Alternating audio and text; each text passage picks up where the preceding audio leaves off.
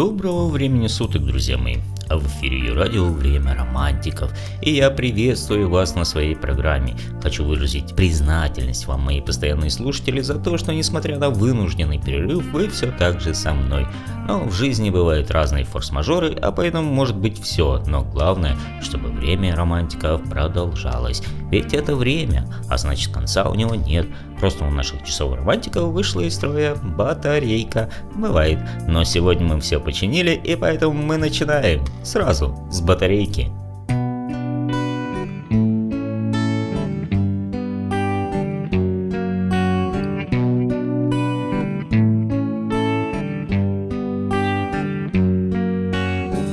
Холодный ветер с дождем усилился стократно Все говорит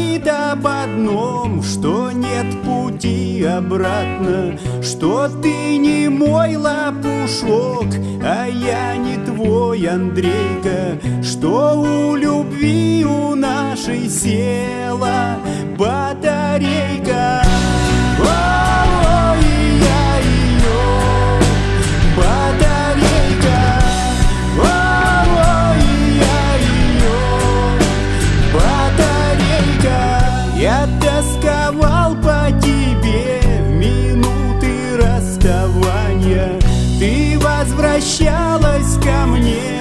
сквозь сны и расстояния Но несмотря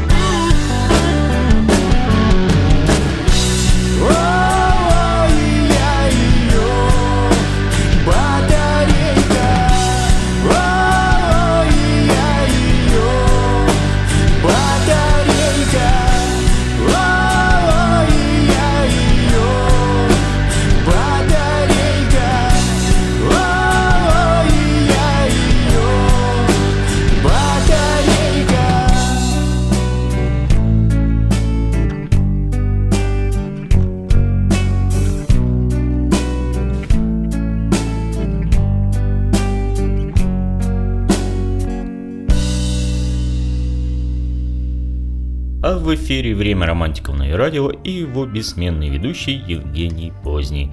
Напомню, что программа «Время романтиков» выходит каждую субботу в 9 вечера по Москве. Ну, по крайней мере, когда она вообще выходит. Или приходит, это уж вам решать. Ходит и замечательно выходит, как говорил известный ослик Иа. Ну, а с чего начнем, друзья? Да давайте-ка с миру по нитке соберем новостей романтичных и не очень. Итак, По статистике, треть жительниц России готовы стерпеть регулярные измены мужей, а большинство согласны в одиночку вести домашние дела.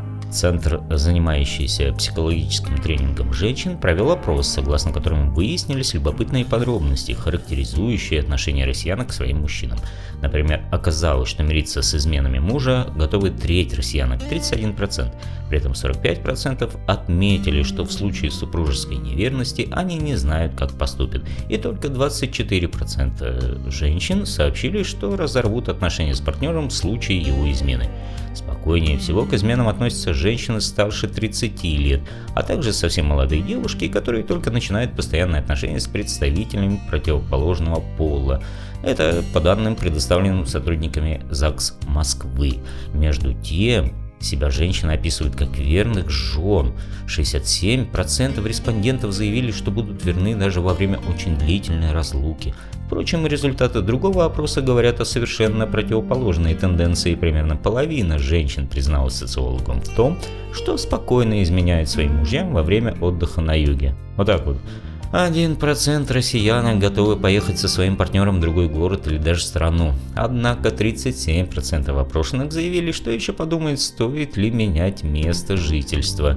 В сельскую местность переезжать, впрочем, желающих мало, только 31%, и это в основном пожилые дамы.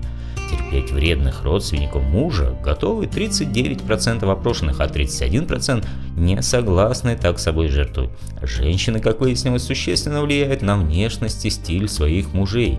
Почти половина опрошенных отметили, что их супруги одеваются и причесываются по их рекомендациям. Хорошо, что не я. Зато место проведения досуга и отпуска обычно выбирают мужчины то же время с реальными жертвами ради любви не сталкивались большинство опрошенных женщин. 53% респондентов не меняли ради партнера привычный круг общения. 26% заявили о том, что им пришлось прекратить общаться с друзьями противоположного пола, а 7% разорвали связь с подругами. При этом 28% женщин признались, что сильно изменились под влиянием своих партнеров. Треть опрошенных подобной тенденции не отметили. Кроме того, 69% женщин согласны взять на себя все домашние хлопоты. Правда, лишь при условии, что муж будет заниматься финансовыми сторонами совместной жизни. А мы продолжим немного позже, друзья. Que rien ne passe, même au bout d'un moment, qu'un beau jour c'est une impasse et derrière l'océan, que l'on garde toujours la trace d'un amour, d'un absent, que tout refait surface comme hier, droit devant.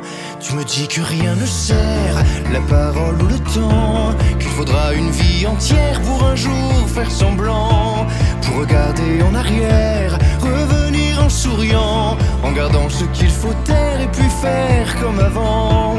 Je peux seulement te dire, je peux seulement te dire qu'il m'a fallu la peur pour être rassuré, que j'ai connu la douleur avant d'être consolé, qu'il m'a fallu les pleurs pour ne plus rien cacher, que j'ai connu la rancœur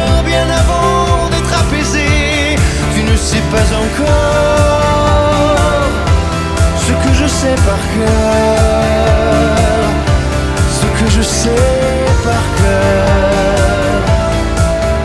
Beau malheur.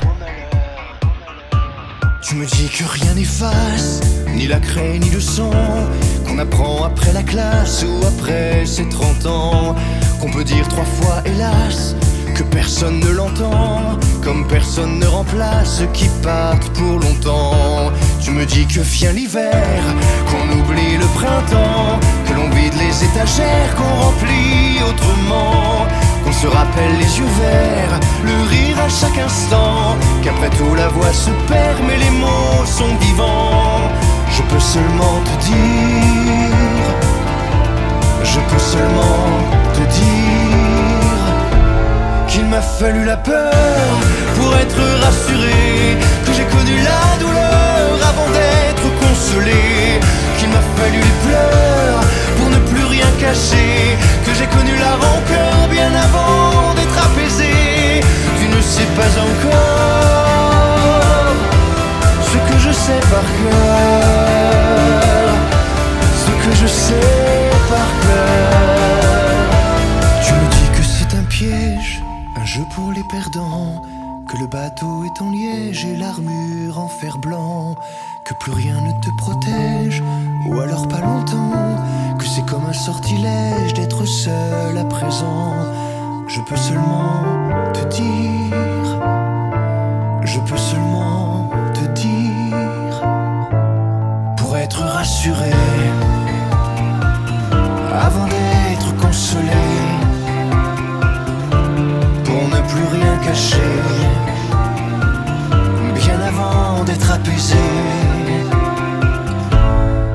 fallu la peur pour être rassuré. Et j'ai connu la douleur avant d'être consolé.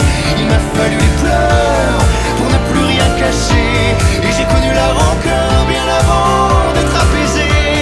Tu ne sais pas encore ce que je sais par cœur. Ce que je sais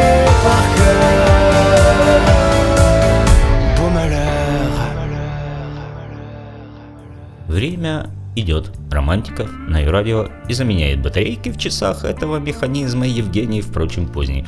А я продолжу нашу рубрику «С мира по нитке». Британские исследователи из организации Marriage Foundation в ходе масштабного опроса и обработки статистических данных составили свой рейтинг наихудшего времени в жизни человека для создания семьи. Они утверждают, что 44,4% супругов в Британии, поженившись в период с 1986 по 1988 годы, вероятно, скоро закончат отношения.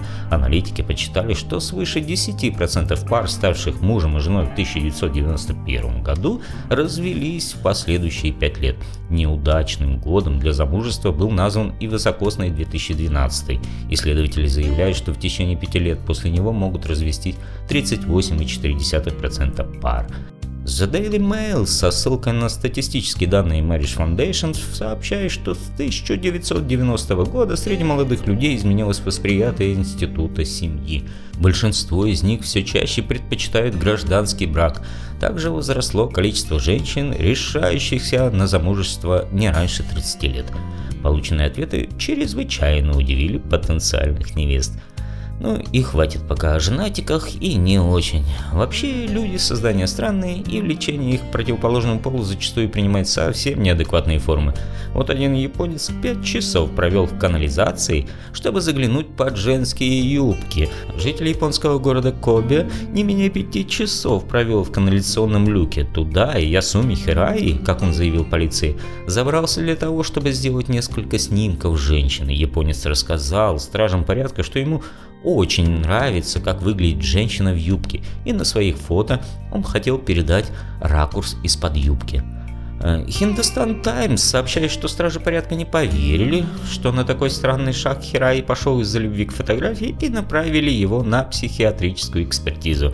Кроме того, нашли свидетелей, которые рассказали, что таким образом он подглядывал за женщинами в юбках еще два года назад – Помимо этого, в завершении беседы с полицейскими Хираи признался, что в следующей жизни он хотел бы стать тротуаром, по которому ежедневно семенят ножки красивых дам в платьях и юбках. Стражи порядка арестовали фетишиста и изъяли у него все фотографии незнакомых женщин, которые он сделал, находясь в люке.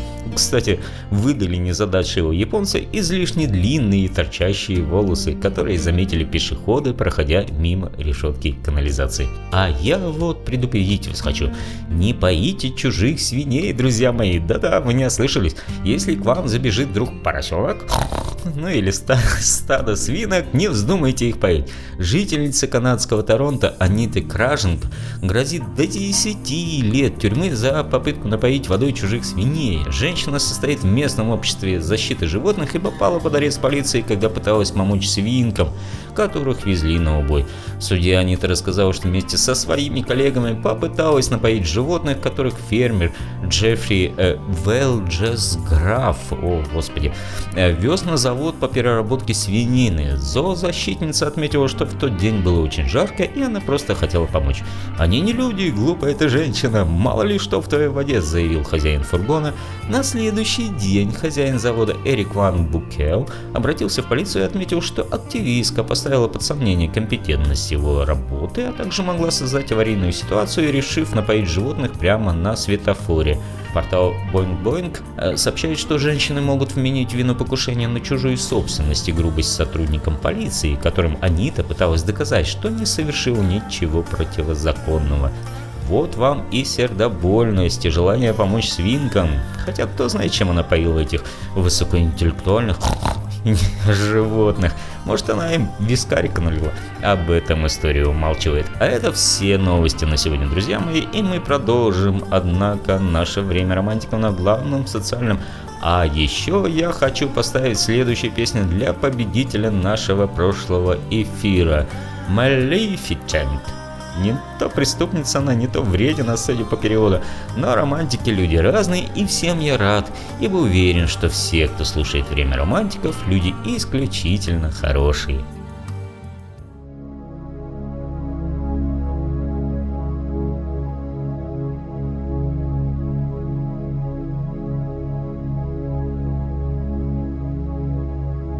See the sun over the rainbow When the rain comes falling down Holy nights, the spirit of the temple They appear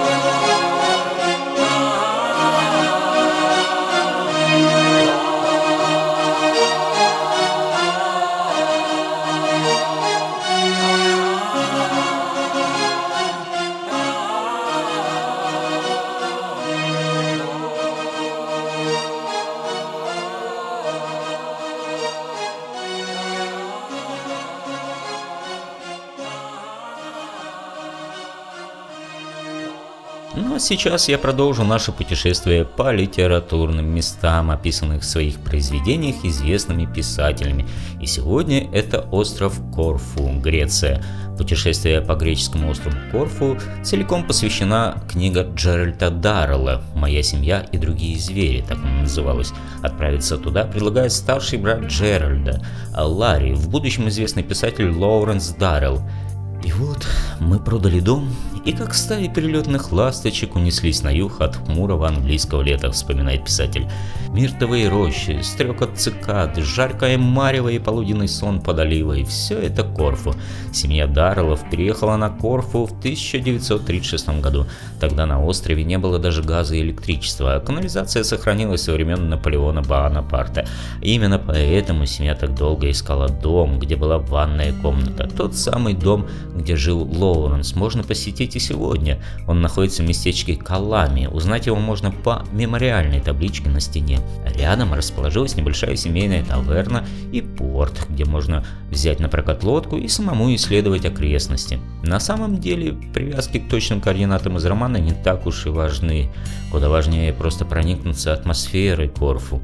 Сберитесь с жару на гору, где находится старая крепость, сядьте отдохнуть на старые ступеньки, послушайте цикад, прогуляйтесь по улочкам Каркиры и посмотрите на византийские часовни. Зайдите в гости к святому Спиридону. Помните, как Марго целовала мощи святого, а мама была очень тем недовольна? Наконец, просто возьмите автомобиль, чтобы проехать остров вдоль и поперек. Вы увидите, каждая следующая его часть совсем не похожа на предыдущую. Нетрудно догадаться, почему Джеральд Даррелл так полюбил эти места. Ну а наше путешествие мы продолжим в следующих эфирах, друзья мои.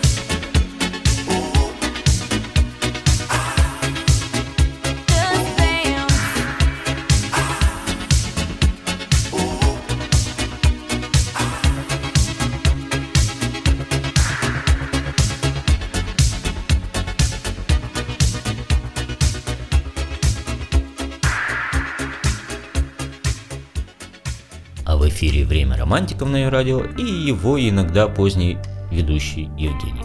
Хочу вам поведать сегодня о секретах фрески Леонардо да Винчи «Тайная вечеря». Леонардо да Винчи – самая загадочная и неизученная личность прошлых лет. Кто-то приписывает ему божий дар и причисляет к лику святых, кто-то, напротив, считает его безбожником, продавшим душу дьяволу, но гений великого итальянца неоспорим, поскольку все, к чему когда-либо прикасалась рука великого живописца и инженера, моментально наполнялось скрытым смыслом. А мы поговорим о знаменитом произведении «Тайная вечеря» и множествах секретов, которые она скрывает. Знаменитая фреска – находится в церкви Санта-Мария де ла Грация, расположенной на одноименной площади Милана, а точнее на одной из стен трапезной. А как утверждают историки, художник специально изобразил на картине точно такие же столы и посуду, какие были на тот момент в церкви. Этим он пытался показать, что и Иисус, и Иуда, добро и зло, гораздо ближе к людям, чем кажется.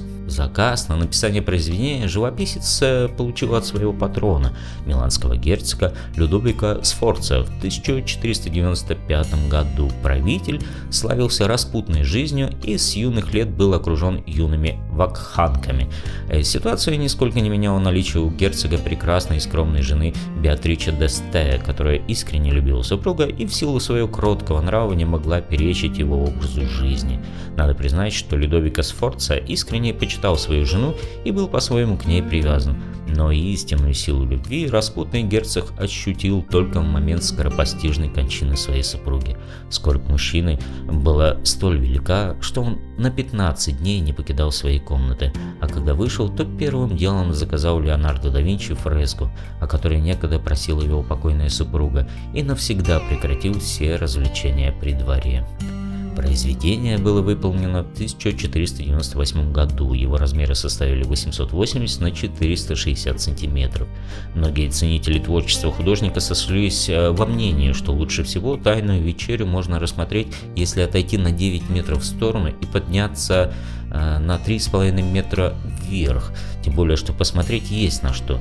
Уже при жизни автора фреска считалась его лучшим произведением, хотя назвать картину фреской было бы неправильным. Дело в том, что Леонардо да Винчи писал произведение не на мокрой штукатурке, а на сухой, чтобы иметь возможность редактировать ее несколько раз – для этого художник нанес на стену толстый слой яичной темпры, которая впоследствии сослужила дурную службу, начав э, разрушаться всего через 20 лет после написания картины. А «Тайная вечеря» изображает последний пасхальный ужин Иисуса Христа с учениками-апостолами, состоявшийся в Иерусалиме накануне его ареста римлянами. Согласно Писанию, Иисус сказал во время трапезы, что один из апостолов предаст его.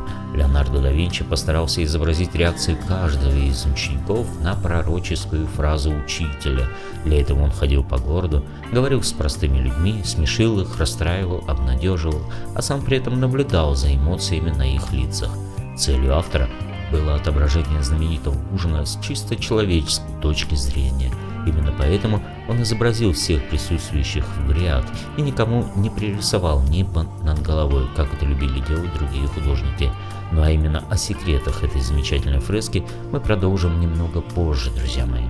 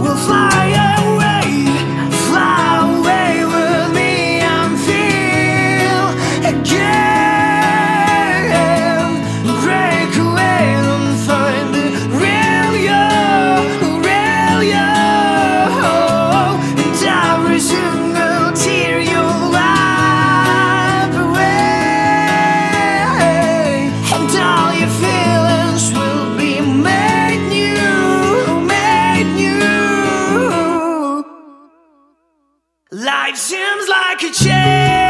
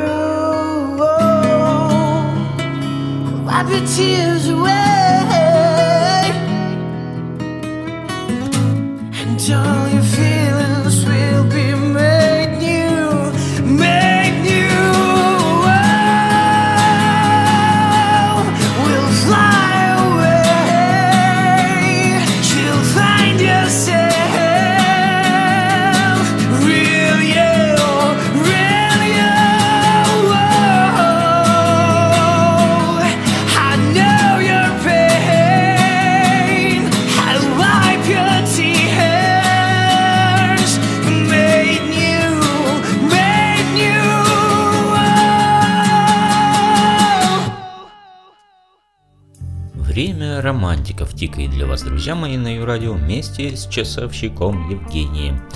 Вот мы и дошли до самой интересной части э, нашего рассказа – секретов и особенностей, скрытых в произведении великого автора – как утверждают историки, сложнее всего Леонардо да Винчи далось написание двух персонажей – Иисуса и Иуды.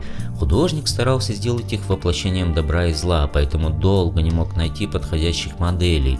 Однажды итальянец увидел в церковном хоре юного певчего, настолько одухотворенного и чистого, что сомнений не осталось. Вот он, прототип Иисуса для его тайной вечери.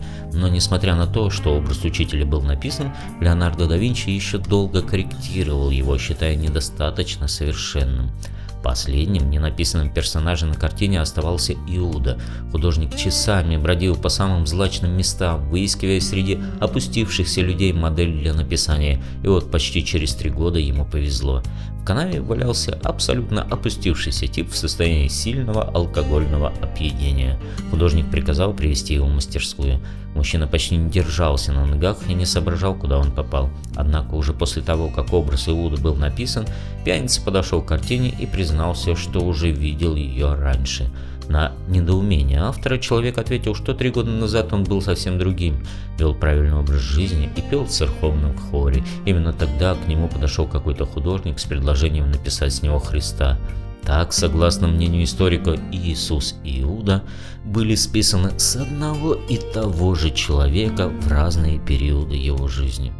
Это еще раз подчеркивает тот факт, что добро и зло идут так близко, что иногда грань между ними неощутима. Кстати, во время работы Леонардо да Винчи э, отвлекал настоятель монастыря, который постоянно торопил художника и утверждал, что тот должен сутками писать картину, а не стоять перед ней в раздумьях. Однажды живописец не выдержал и пообещал настоятелю списать с него Иуду, если тот не перестанет вмешиваться в творческий процесс.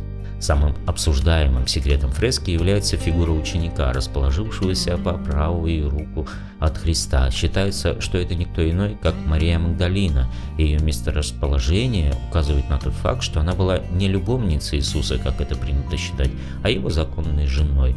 Этот факт подтверждает буква М, которая образует контуры тел пары. Якобы она означает слово «мартимонио», которое в переводе означает «брак». Некоторые историки спорят с этим утверждением и настаивают, что на картине проглядывается подпись Леонардо да Винчи буква «В». В пользу первого утверждения выступает упоминание о том, что Мария Магдалина омывала ноги Христу и вытирала их своими волосами. Согласно традиции, сделать это могла только законная жена.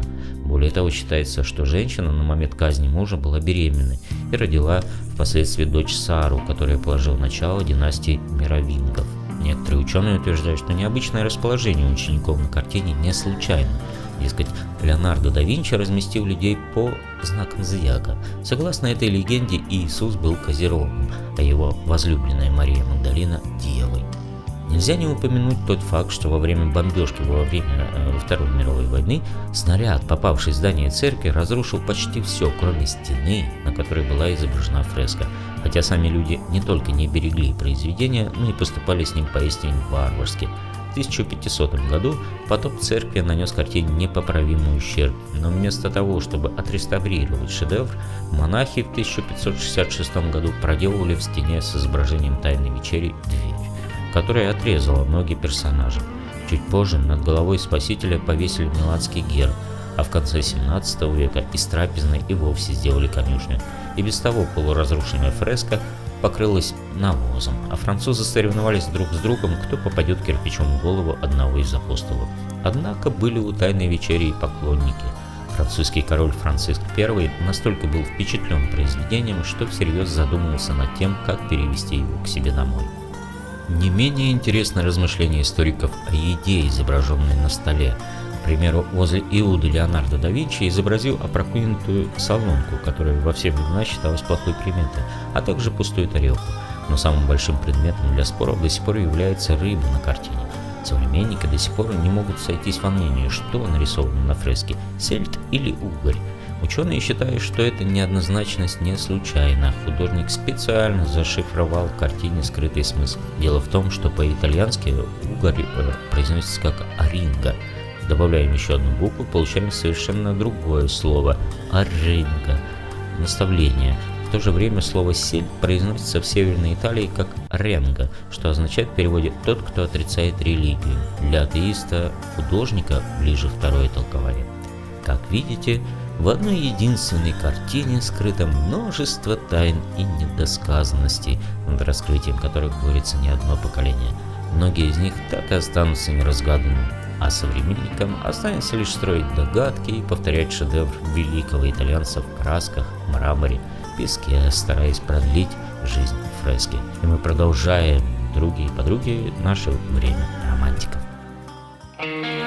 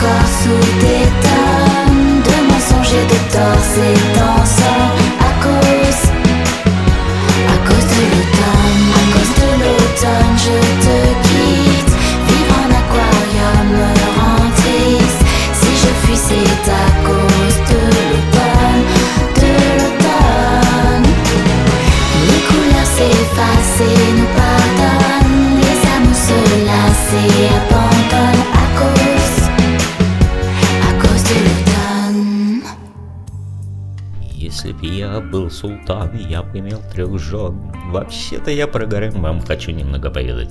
Почему-то у многих гарем ассоциируется с несчастными пленницами, запертыми за высокими стенами и вынужденными всячески ублажать своего султана. На самом деле исторические хроники свидетельствуют совсем о другом.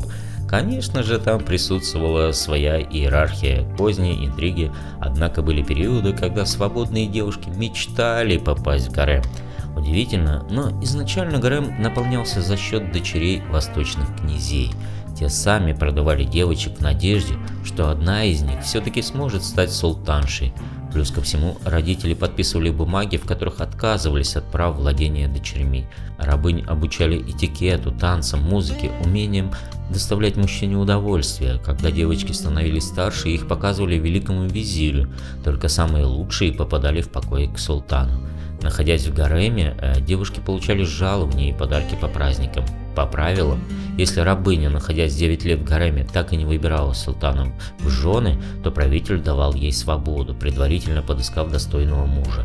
Если султан выбирал рабыню для того, чтобы провести с ней ночь, он посылал подарок. Эту девушку отправляли в баню, затем наряжали в свободную одежду и посылали к покоям султана. После того, как повелитель укладывался в постель, наложница должна была на четвереньках доползти до его кровати и, не поднимая глаз, улечься рядом. Если девушка нравилась султану, она становилась его фавориткой и переселялась из нижних покоев в верхние. В случае, если фаворитка беременела, она уже относилась к разряду счастливых и к бал. По старшинству отдельная комната в гареме становилась еще одной привилегией таких женщин. Кроме того, им подавались 15 разновидностей блюд. Если фаворитка становилась женой султана, Кадыр Эфенди, ей присылали новые ткани, драгоценности и письменное свидетельство о браке. Жены, которые имели несколько детей, назывались хасыки в 16-18 веках – Впервые Хасаки назвал свою жену Хюрем Роксолану, султан Сулейман, великолепную. Помните, я вам рассказывал? В гареме даже был обозначен график посещения покоя султана, наложницы жен. С пятницы на субботу повелитель был обязан принимать одну из своих супруг. Если же жена не приходила в покой султана в течение трех пятниц подряд, она имела право пожаловаться судье. Никто не имел права видеть лица наложниц и жен султана за пределами гарема, за исключением только правителя. Так султан Насер ад-Дин Шах Кадража, правивший в конце 19 века, очень любил фотографии и с удовольствием снимал своих жен. Благодаря этому можно воочию видеть любимых жен султана с усами и густыми бровами. Это жути я видел. Вот так вот, а у нас еще несколько минуток, и да прибудет с нами время романтиков.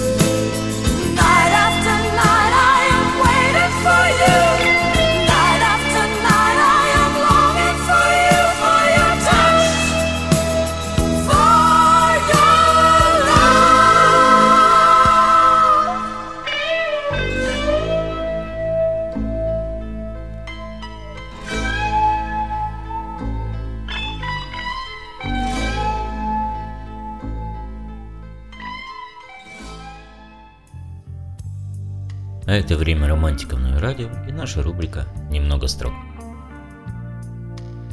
Дарить себя не значит продавать. И рядом спать не значит переспать. Не повторять не значит не понять, не говорить не значит не узнать. Не значит не увидеть, не смотреть. И не кричать не значит не гореть. И промолчать, и не найти ответ две вещи разные, в них родственного нет. Стоять совсем не значит не лететь, и замолчать не значит умереть, и замереть, когда увидишь смерть, не значит унижение стерпеть. Бежать во мрак не значит уходить и отпустить, не значит упустить Не отомстить не значит все простить. И порознь быть не значит не любить.